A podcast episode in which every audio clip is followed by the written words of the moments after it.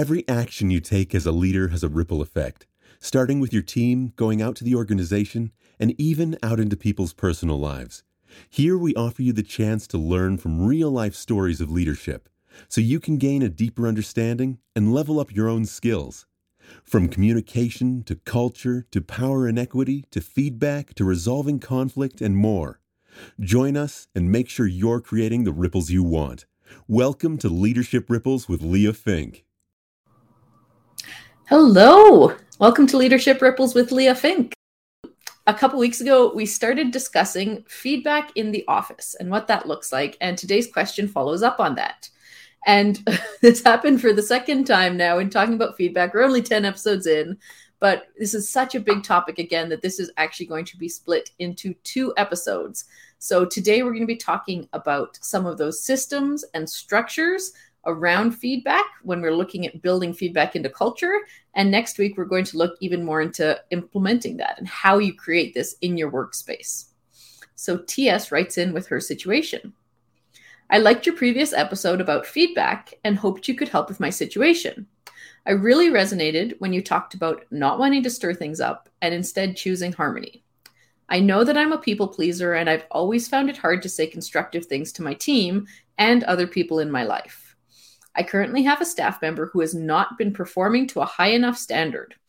I feel like I've tried to hint at him that things need to change, but I don't think he heard me as nothing has changed.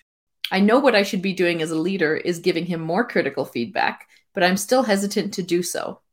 I don't want to have that conversation, but I also don't want this situation causing problems for my team. How do I start giving constructive feedback about problems that have existed for a long time? So, this is a great question, TS. Uh, first of all, I'm really glad you've been enjoying the show and have been using it to reflect on your own leadership practice. That makes me so happy to hear. And like a lot of our challenges, you're not alone in this. People will literally rather ghost people, disappear from their lives entirely, than give them feedback. This is a very common phenomenon. They want to avoid that hard conversation. And there's a lot of reasons for this. And in the workplace, people will leave a role, they will fire staff, uh, they will do anything to avoid these hard conversations. So the fact that you are asking and engaging in this is really fantastic let's dive in take the first steps here. And actually, let's just start by talking about this idea of ghosting versus feedback. Why do we even give feedback? Why would we bother? And ultimately, I would say it's because we want something to change in our relationship with that person. Whether it's on the technical side, whether it's on that more relational side, we're looking for some sort of change. And that change does involve effort and it involves sitting in the discomfort of that conversation which, as we all know, might not be very pleasant. So you can almost think of that effort and that emotional piece as an investment that you're making. We make investments to grow things, right? We want an investment to grow. So feedback then becomes an investment in your relationship being better. And you, that means you have to enjoy or want to have this relationship enough that you're willing to sit in that discomfort if you meet someone for the first time, you're talking to them, you don't like the way maybe that they're saying something or an idea they have, you know you're never going to meet them again. Are you going to put in the effort, this investment, to have a really tough conversation and give them feedback? Or are you just going to let that go? That's essentially, you know, you're going to kind of be ghosting them because you don't expect to see them again. But now, when you think about your long term relationships, those are like obviously with your family, your parents, your kids, your spouse, those are pretty obvious. You're hoping that they will be long term healthy relationships.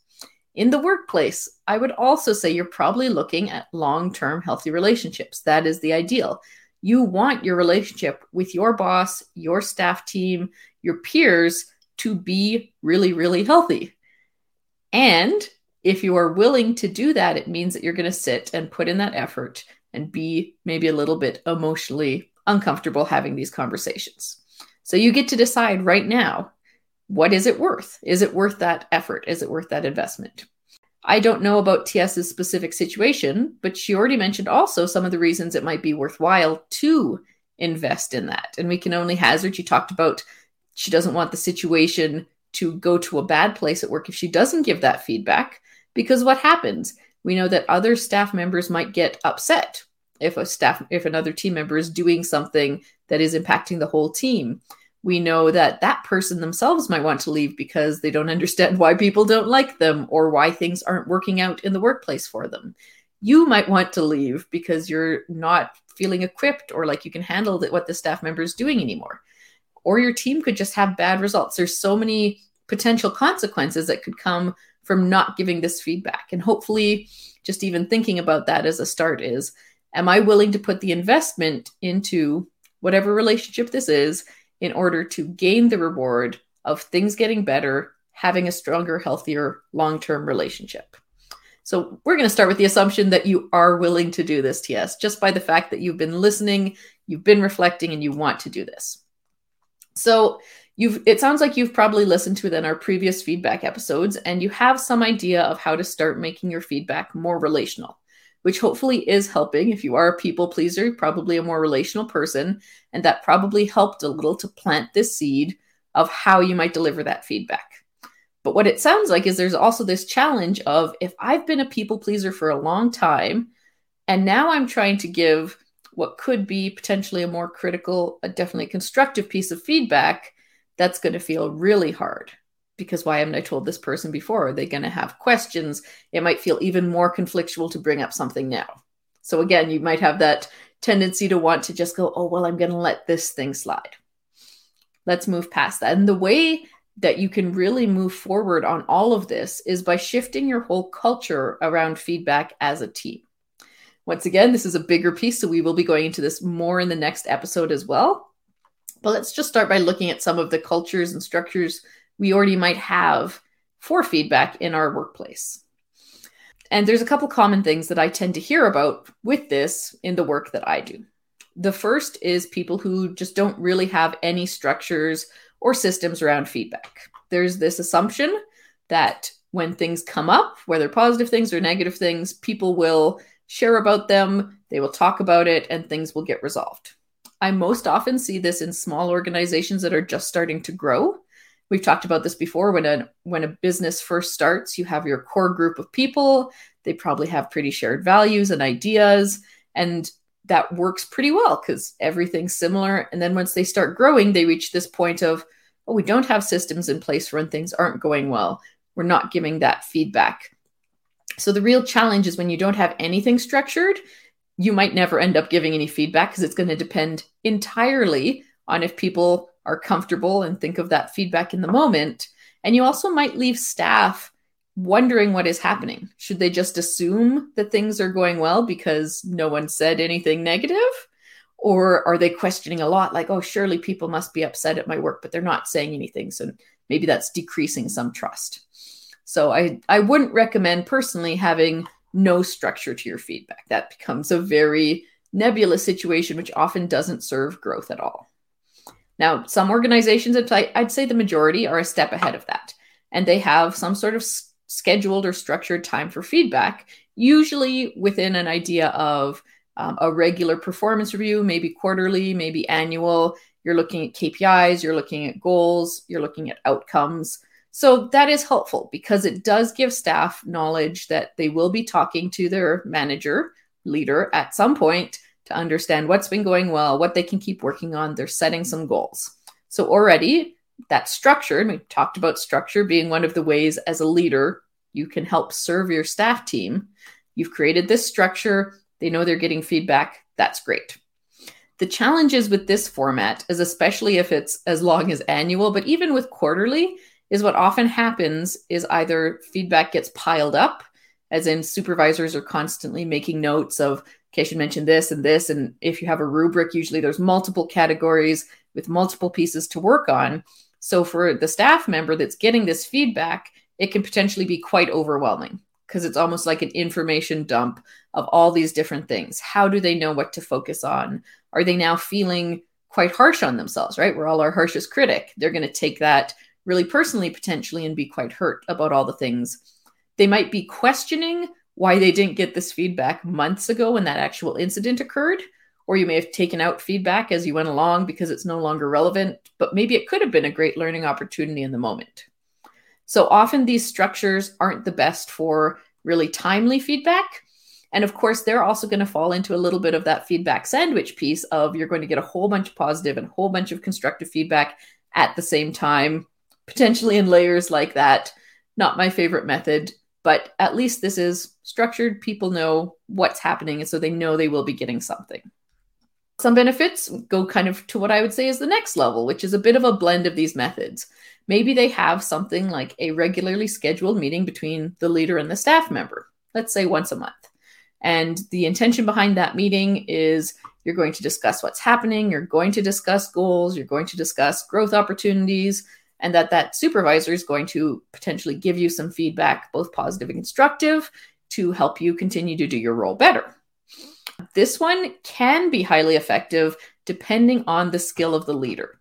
So, unfortunately, is often not as effective as we'd like it to be because a lot of leaders simply haven't had enough support and training in how to give feedback in a really healthy, positive way that creates growth and change.